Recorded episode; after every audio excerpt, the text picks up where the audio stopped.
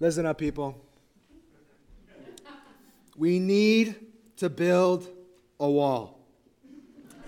And it needs to be huge.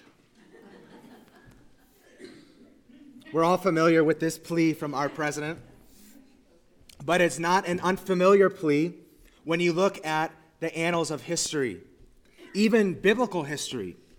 So, if you know the story of ancient Israel, you know that at one point God called them to a big wall campaign. Specifically, he called them to reconstruct the walls of Jerusalem, their nation's capital. So, if you know the grand scheme of Israel's story, you kind of start back at the beginning when God calls Abram out of the land of Canaan to go, or out of the land of Ur to go to the land of Canaan, to the promised land. A couple of generations later, Abraham's descendants end up in Egypt, where they would be for, for 400 years. They grew and they multiplied, but also they came under slavery. It's that point that God raised up Moses to lead the Exodus out of Egypt on journey back to the promised land. But they're delayed for 40 years, their disobedience in the wilderness. So it takes a while for them to get back to the promised land. But when they finally arrive, they spend a number of years under the rule of regional judges, then under a monarchy, one single king, and then the monarchy splits in two. They have many different kings. And it's during that time that it's marked by a continual disobedience. Israel keeps on going after false gods. And God continues to warn them. He raises up prophets to say, Israel, if you keep on doing this, I'm going to allow foreign nations to take you from the promised land. And that's exactly what happened. So Israel is in this period of exile, and they get to return. And that's when we see the reconstruction of the walls of Jerusalem. And so this project wasn't like the New Deal of FDR's presidency, it was met with great opposition.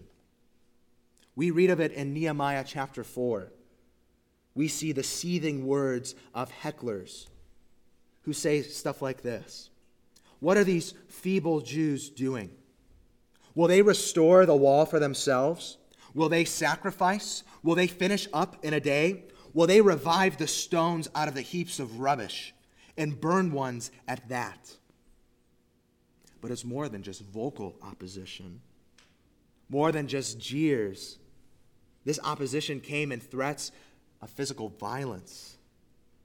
The chapter goes on to describe the increasing anger of their enemies. They say this they will not know or see till we come among them and kill them and stop the work. So we'll pause here for a moment. What was Israel supposed to do in this situation? You think of that grand story. Hadn't they been through enough already? Here they are, fresh on their return, and it already looks like their homecoming is going to be short lived. So, what do they do next? Where do they turn? Nehemiah 4 also answers this. They say, Hear, O our God, for we are despised.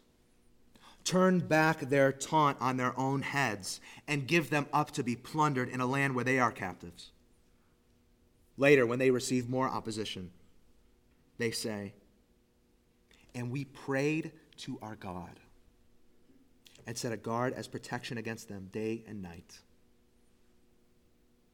Friends, faith in God is what we're called to. That's pretty easy. Most people know that. Most Christians know that. And faith in God is often not easy. That's a pretty obvious statement, too. But here it proves true again. Here, despite a hopeless situation for Israel and those reminding them of their hopelessness, what did Israel do? Israel believed God. When they had nowhere else to turn, they turned to the Lord, the immovable, the faithful God of the universe. So today, we read of people who are in situations when all other possible avenues of hope have been exhausted. To make matters worse, the doubts of bystanders tempt them to think into more despair, tempt them to think and sink lower. But in the midst of that darkness, in the midst of that hopelessness, the light of Christ emerges, who is hope for the hopeless. So today, we continue in our series in the Gospel of Mark, and we come to the middle of chapter 5. Next week, I'm going to preach a standalone sermon for Easter, and then we are going to take a break from Mark, and we're going to go to Genesis. And we're going to come back to Mark later, don't worry. Um, and so, um, but today, and so far, in the Gospel of Mark, we've witnessed him give a presentation that answers two simple questions. Answers more than these questions, but primarily it answers two simple questions. First, who is Jesus? And second, what does it mean to follow him? Today is no different. We see more of who is Jesus and what does it mean to follow him. So, in light of that, I believe the main point of this passage today in front of us, you'll find it printed in the bulletin, is that despite everything that would convince you otherwise, when you exhaust all other hope for salvation, Christ stands sufficient. Despite everything that would convince you otherwise, when you exhaust all other hope for salvation, Christ stands sufficient. Now, you, I invite you to turn in the Pew Bible in front of you or your own Bible to page 840, where you'll find Mark chapter 5. In verses 21 to 43 include three paragraphs. And it's another one of those Mark sandwiches, right? He starts with a bun, he starts with one part of the story. He leaves the bun on the plate, he puts all the stuff that goes on in the middle, and he completes the sandwich at the end. And throughout all of that sandwich, we find, as in the rest of Mark, that Jesus is worthy of our faith, even when it's really hard to have that faith. So, as the text comes in three paragraphs, we'll ask three questions in light of each one. First, will you believe when it costs you something? And we're not talking about money there either, necessarily. Second, will you believe when your past would keep you away? And finally, will you believe when others say it's foolish? So, what we want to declare today is that in light of all those challenges, just like the challenges that Israel faced when they were build, rebuilding the wall of Jerusalem, that faith in God is worth it, and that Christ stands sufficient despite those challenges. So, first question Will you believe when it costs you something? Notice verse 21. And when Jesus had crossed again in the boat to the other side, a great crowd gathered about him, and he was beside the sea. Then came one of the rulers of the synagogue, Jairus by name, and seeing him, he fell at his feet and implored him earnestly, saying, My little daughter is at the point of death. Come and lay your hands on her, so that she may be made well and live. And he went with him as Mark regularly does, he begins by setting the scene for us in verse 21. So, Jesus and his disciples are returning to the western, more Jewish part of Galilee. So, last week in the previous section, we seen that the disciples were in the eastern part of Galilee. Uh, so, the Sea of Galilee, northwest Israel, uh, and this is where Jesus healed a man possessed by a horde of demons we noticed that was just an unusual and kind of strange scene, but a very powerful one still. Now, many other places in Mark's gospel, like last week, we saw Jesus' authority or power, and we saw his compassion at the same time. It is no different today. So Jesus lands on the shore of a place where his reputation precedes him. You notice the crowds are back, verse 21.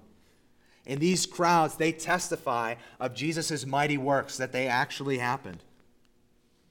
But they also kind of get in Jesus' way all the time. they impede what he wants to do. But the focus doesn't last long on the crowds. The focus turns from the crowd to an individual. And no, this time it's not another demon possessed man who runs to Jesus, but it's still a surprising character. It's a ruler of a synagogue named Jairus. And just as a side note, noting his, his name, it, it could mean that the disciples, or Peter, namely, who is Mark's source for his gospel, perhaps Peter knew who Jairus was. Remember, these are eyewitnesses writing these books. That's valuable, friends. So, rulers of synagogues, what do they do? Rulers of synagogues were in charge of general oversight of synagogues. We remember that synagogues functioned basically as community assembly halls. It's where people would gather to worship on the Sabbath, and it's often where children were taught during the week. So, general oversight of a synagogues included taking charge of matters concerning finances, uh, building and grounds, and planning worship activities.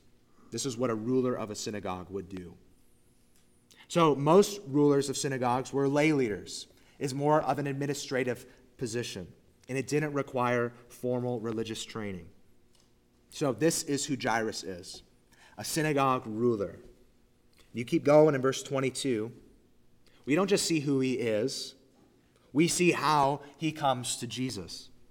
It says that he saw Jesus, he fell at his feet, and he implored him earnestly. So Jairus is desperate. He, feels helpless. And it's amazing how our bodies will often react to just overwhelming emotion. Right? A feeling of victory, what do you naturally do? You, you naturally lift up your hands a feeling of just utter despair. It just seems like you naturally collapse. So, this is what's here. Jairus is helpless to the point he collapses at Jesus' feet. And what is it that brings him to this point? Is that his daughter, his, his little daughter, he says, is dying. She's at the point of death. She's not doing well. She's sinking fast. So he comes to Jesus hoping to find some glimmer of hope. And if you could imagine a full grown man prostrating in the dirt, clinging to a feet of another man, likely in tears, stammering out any words he can.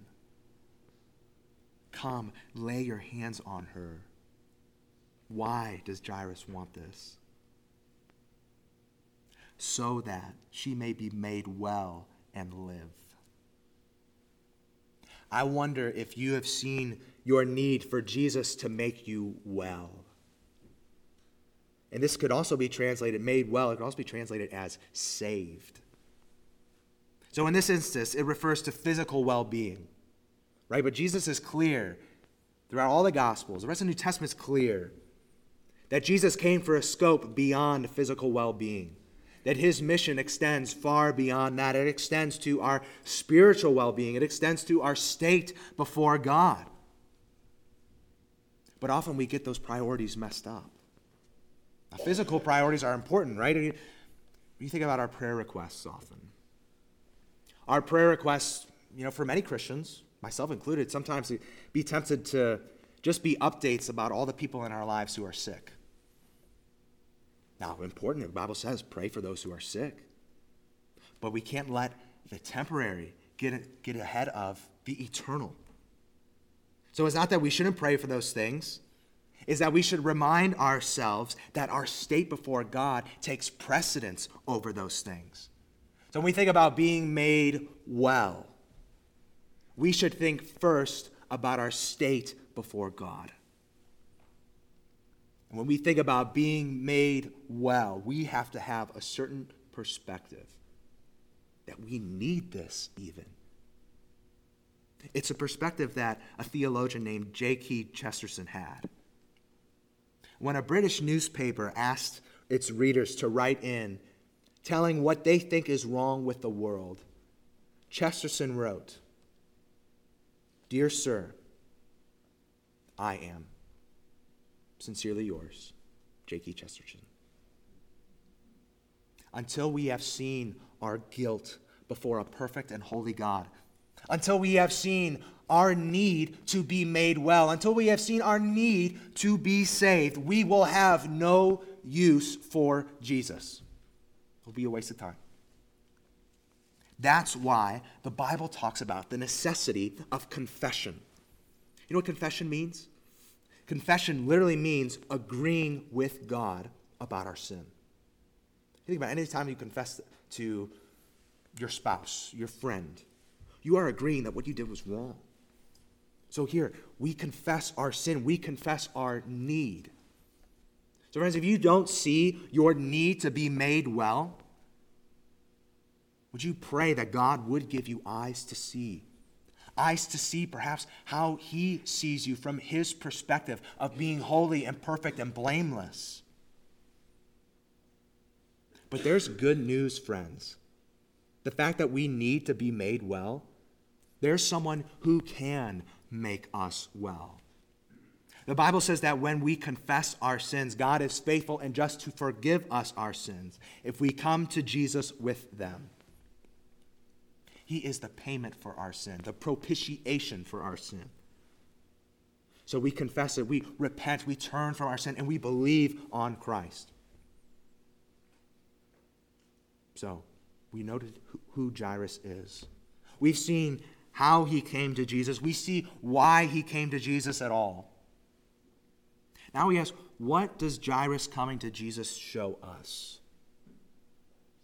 While he may not have had fully formed faith in the Lord yet, he's at least willing to turn to Jesus in a time of desperation. And what makes it more surprising that he's a ruler of a synagogue. Now, you think about it, if you, if you know the Gospel of Mark so far, you know that people who hang out in synagogues aren't that fond of Jesus. There are groups like the Pharisees, the Sadducees, the lawyers, the Herodians. It's to the point where even rival groups are scheming together to plot to kill Jesus. These are the groups that Jairus runs in.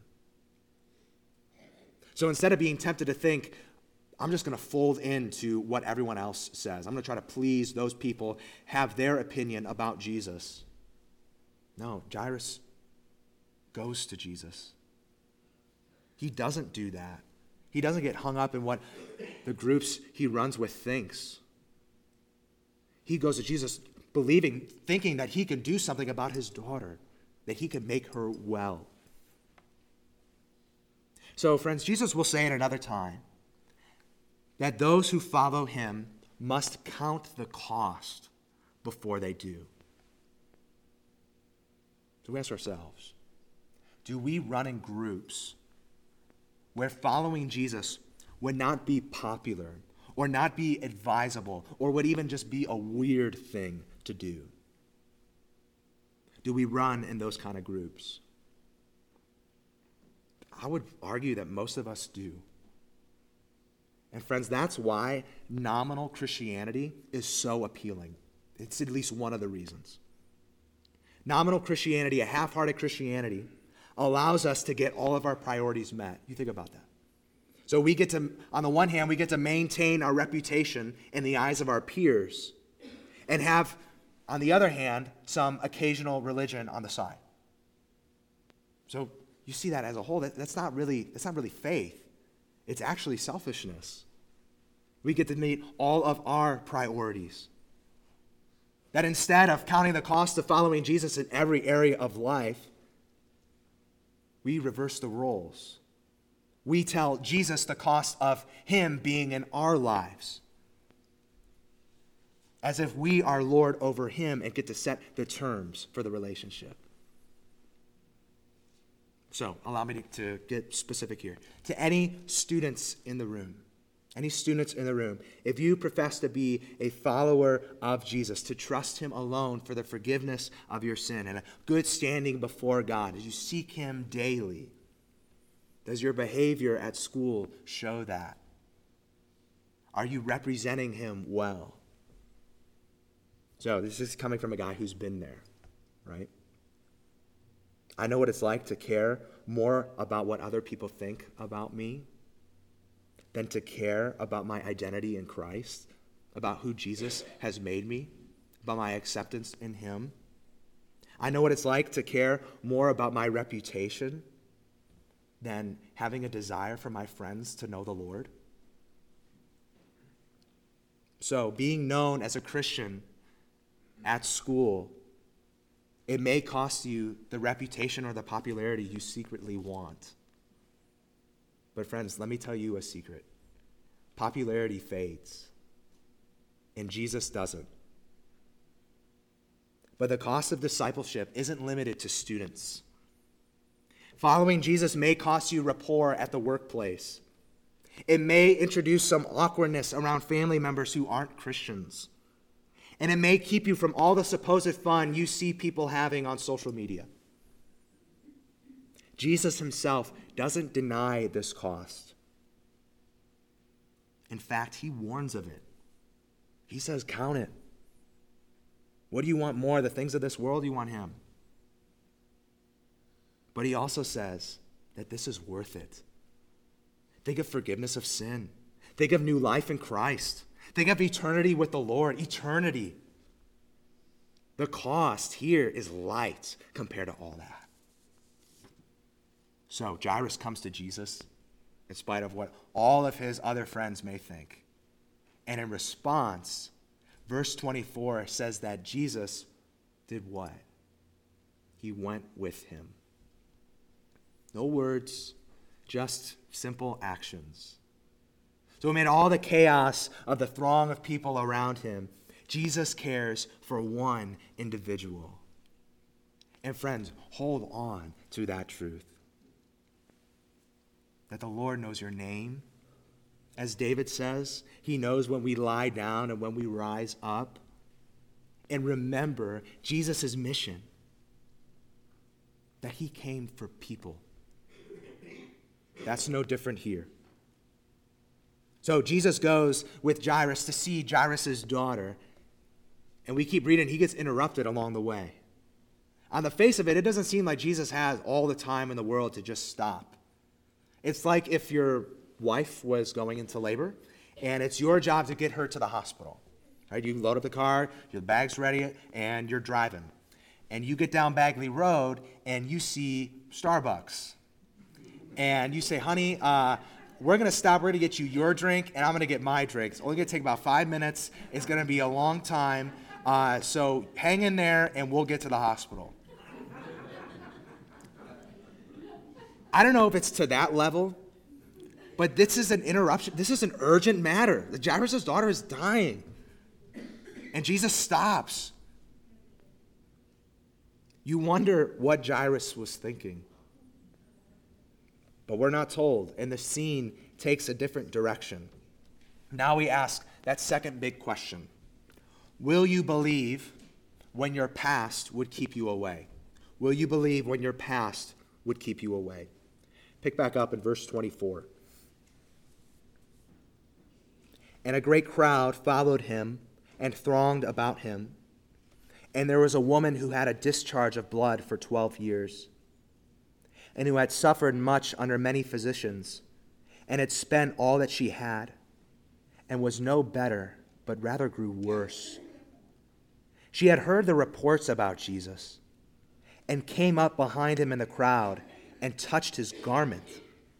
For she said, If I touch even his garment, I will be made well. And immediately the flow of blood dried up, and she felt in her body that she was healed from her disease. And Jesus, perceiving in himself that power had gone out from him, immediately turned about in the crowd and said, Who touched my garments? And his disciples said to him, You see the crowd pressing around you, and yet you say, Who touched me? And he looked around to see who had done it. But the woman, knowing what had happened to her, came in fear and trembling and fell down before him and told him the whole truth. And he said to her, Daughter, your faith has made you well. Go in peace and be healed of your disease. So Jesus is following Jairus, but he doesn't shake off the crowd. We've seen before that these crowds don't share our sense of personal space. They very much invade personal space. But just as Jairus made it through the crowd, so did another individual. This time it's a woman who is also in a desperate and hopeless situation. And Mark reveals just the depths of this woman's suffering. He writes that she's had a discharge of blood for 12 years. Now, that word, that word discharge, is a term that combines physical suffering and shame. It literally means whip, lash, scourge, or torment. And according to a Mosaic law, this would have rendered her unclean for 12 years. That's 12 years with her, and anyone who touched her would be banished from the community, would be set outside the community, in part so that the disease wouldn't spread. And it also meant at the time that she wouldn't be allowed in the temple. In fact, going out in public for this woman was a risk. It's like those people who have to wear surgery masks when they're out in public. Just kind of kind of naturally avoid them. It's for her. She had to yell out, unclean, unclean, if she'd ever went in public. But if that weren't enough, verse 26 says that she had suffered under many doctors. This is first century medical practices here. And they're often painful. And if that weren't enough, they were harmful. They didn't help. So she spent all that she had on doctors. And not only did it help, it grew worse. There's a side note. I, wonder, I wonder how many people here can relate in some way to this woman. How many people in our church can relate in some way to this woman? And I said before that, you know, we got to take our state before God, that has to take precedence before our physical state. But know here that your physical state's still important. And know that here at this church, I take it as a priority. The elders take it as a priority. The entire church takes it as a priority to pray for those.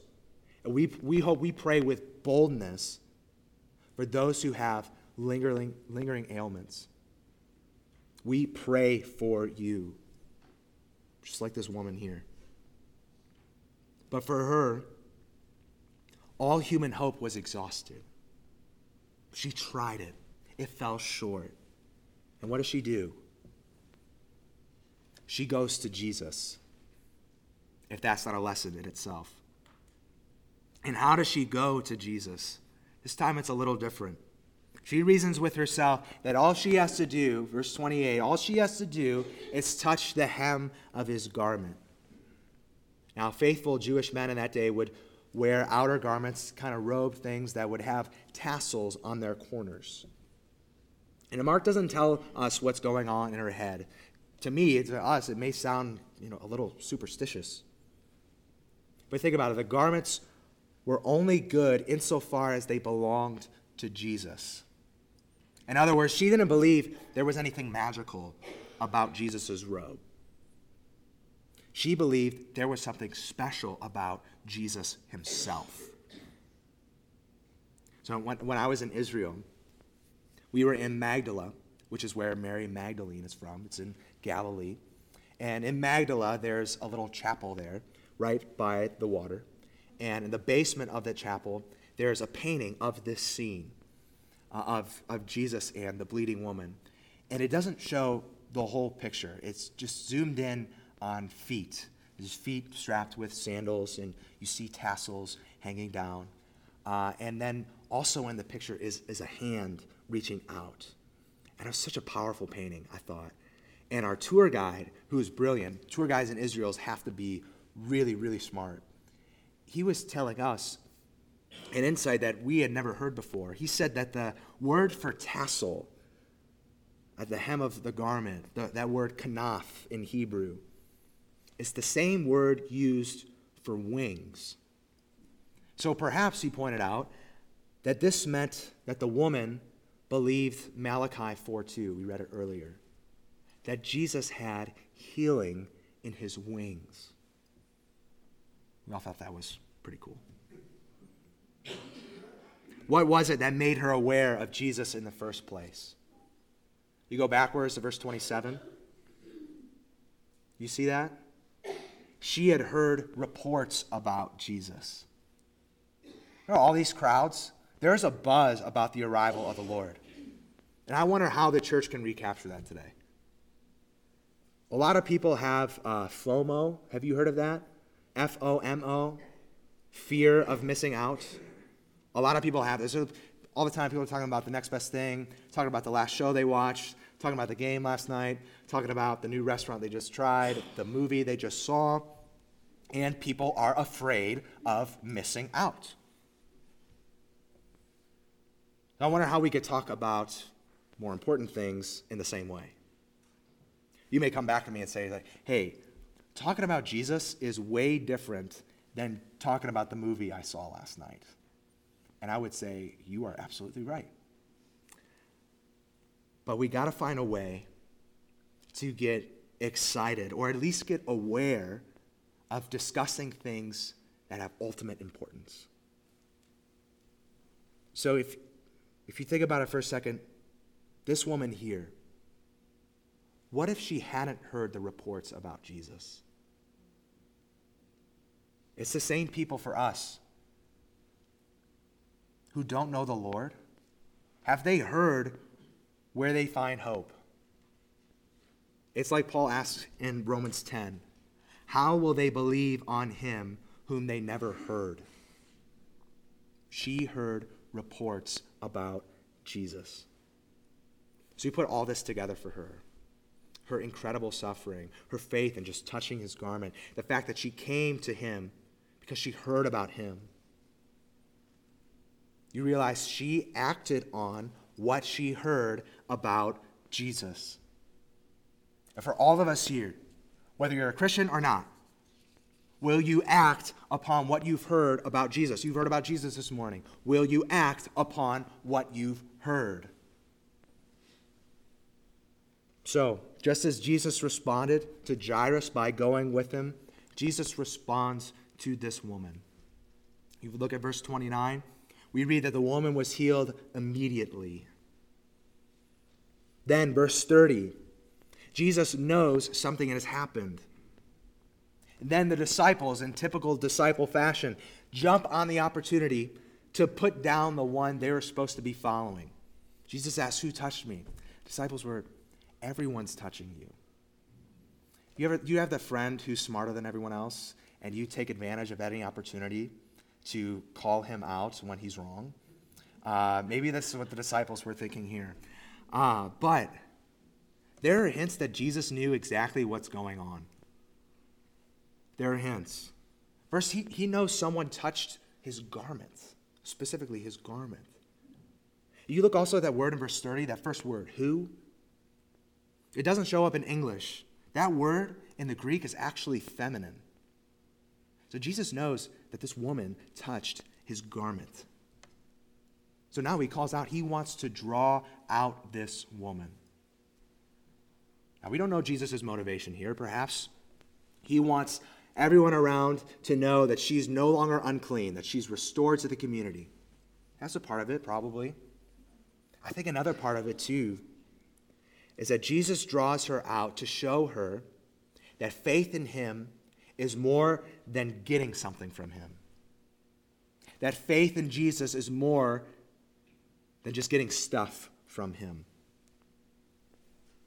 So, friends, the most valuable commodity from faith in Christ is not a healed marriage, is not a resolved addiction, is not even forgiveness of sin or a home in heaven.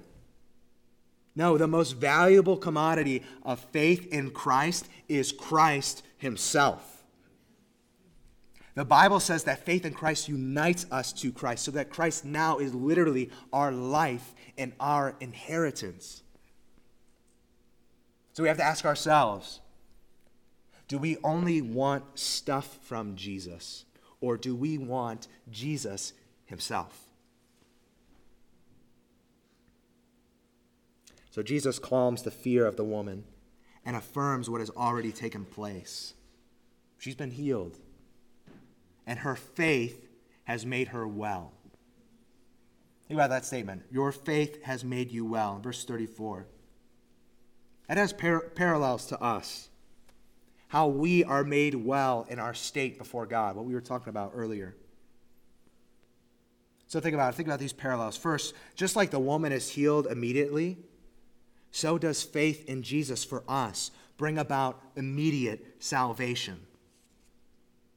So, yes, over time, our good works prove that that has happened. But still, our salvation, the forgiveness of sins, a new righteous standing before God, does not take place over time. It is immediate. Because faith links us to Jesus, who has accomplished the salvation already. But there's another parallel. Jesus told the woman that her faith has made her well.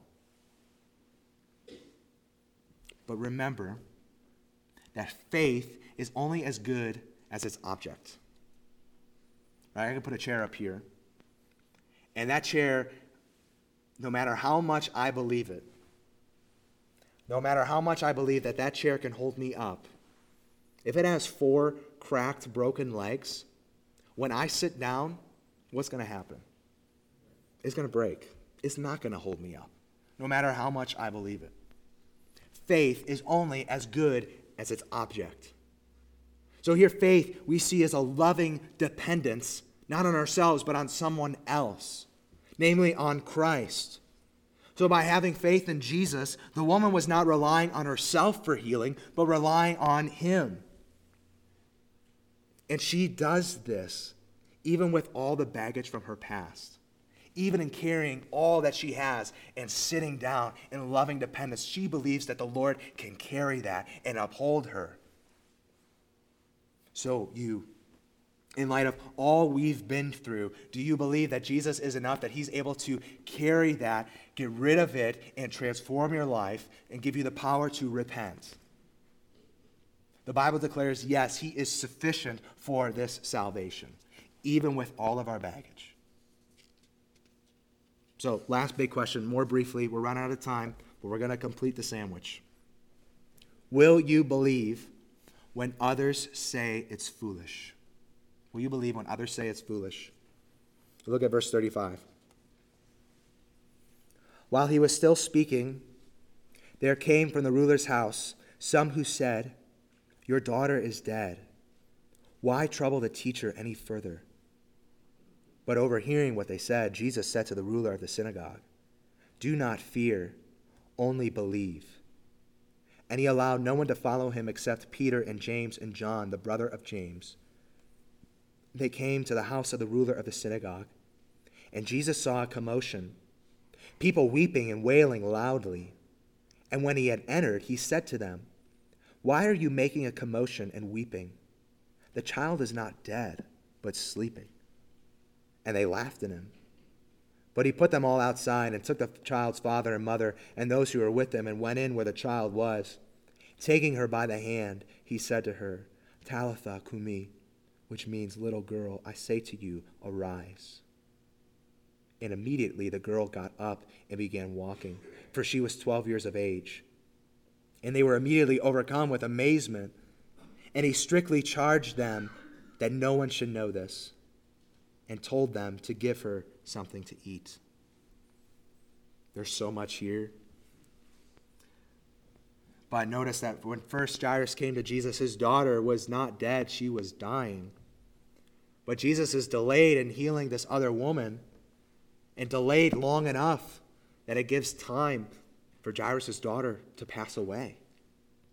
And as the narrative continues, we see that faith in Jesus becomes harder and harder for Jairus. There are doubts creeping in from all sides. We see doubt from those who come from Jairus' house, telling Jairus, Why bother the teacher anymore?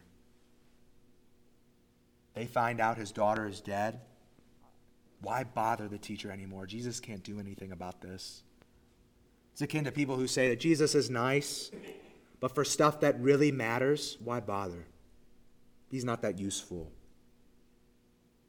Apparently, these people hadn't heard the reports that the woman heard in the previous section. Look at verse 36. We see doubt there. Jairus is tempted to fear. His little girl just died. I mean, wouldn't you fear? Verse 38. We see people weeping outside of Jairus' house. At times of death in those days, people would hire professional mourners. Considering Jairus' high position, there would be a lot of these. Hence the great commotion outside of his house. It's tough to have hope. It's tough to have faith when everyone is weeping and wailing. You see in verse 40, these same mourners turn from weeping to laughing in Jesus' face.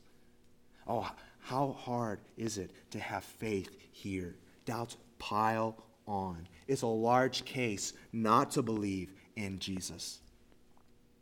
But what did Jesus do? That's an important question. A lot of people ask WWJD, what would Jesus do? I think the more important question is what did Jesus do?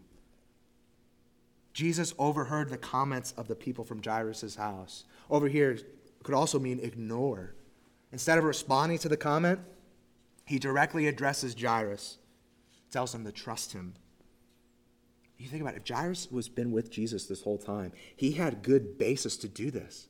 What did he just see? He just saw a woman be healed. He just saw the woman's faith and coming to him and just touching the hem of his garment. So, in light of the commotion and weeping and, and another doubt, Jesus takes control of who's around him. Only takes his inner circle, only takes the family of this daughter.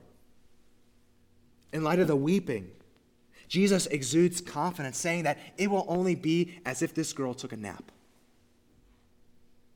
in light of the hopeless situation of death, Jesus takes the girl by the hand, speaks in his mother tongue of Aramaic, and the girl gets up. Totally restored, able to walk, able to eat. Of course, the people are amazed. Text says they are overcome with amazement. Jesus' command to silence, verse 43 tells us that he's determined to continue in his mission beyond this one. So, if the thread that runs through this entire passage is Christ's sufficiency in the light of hopeless situations, whether it's a, a, woman who's had an ailment for 12 years that no one else could solve, or whether it's a 12 year old daughter who has died. If that's the theme, sufficiency in hopeless situations, then it points to Christ's sufficiency for the hopeless situation we all find ourselves in. This isn't death of physical nature like this daughter. This is death, as the Bible says, in trespasses and sins. And the good news, friends, is that Christ is sufficient also for this. That Christ has completed this rescue mission that on the cross he cried, It is finished. And rising from the dead, he proved that it was. So, in our hopeless situation of standing before God in our sins, we want to turn to ourselves. We have a loving trust, a loving dependence on Christ. And there are many things that would keep us from that coming to Jesus in faith, giving your life to Him, may cost us our reputation. It may cost us our comfort. Coming to Jesus, giving our life to Him, may force us to deal with our past, to acknowledge it, to turn from it, and to give it to Him. Coming to Jesus, giving our life to Him, will not go unchallenged by our own doubts or the doubts of those around us. But we ask, where else would we turn? Just as Jesus stands sufficient to heal in this passage, who else stands sufficient for our salvation besides Jesus Christ the Lord? Let's pray. Lord, we believe. Help our unbelief. Drive out fear from us. Drive out selfishness from us. To seek our reputation before seeking you. to avoid things from you, to keep things from you. Drive us from being motivated solely by our doubts and the doubts of those around us. God, increase our faith. And we know, we have confidence that you are sufficient, that you are sufficient to make us well, to give us a good standing before you, because it is finished. Renew our joy in this, Lord, this week. We pray in Jesus' name. Amen.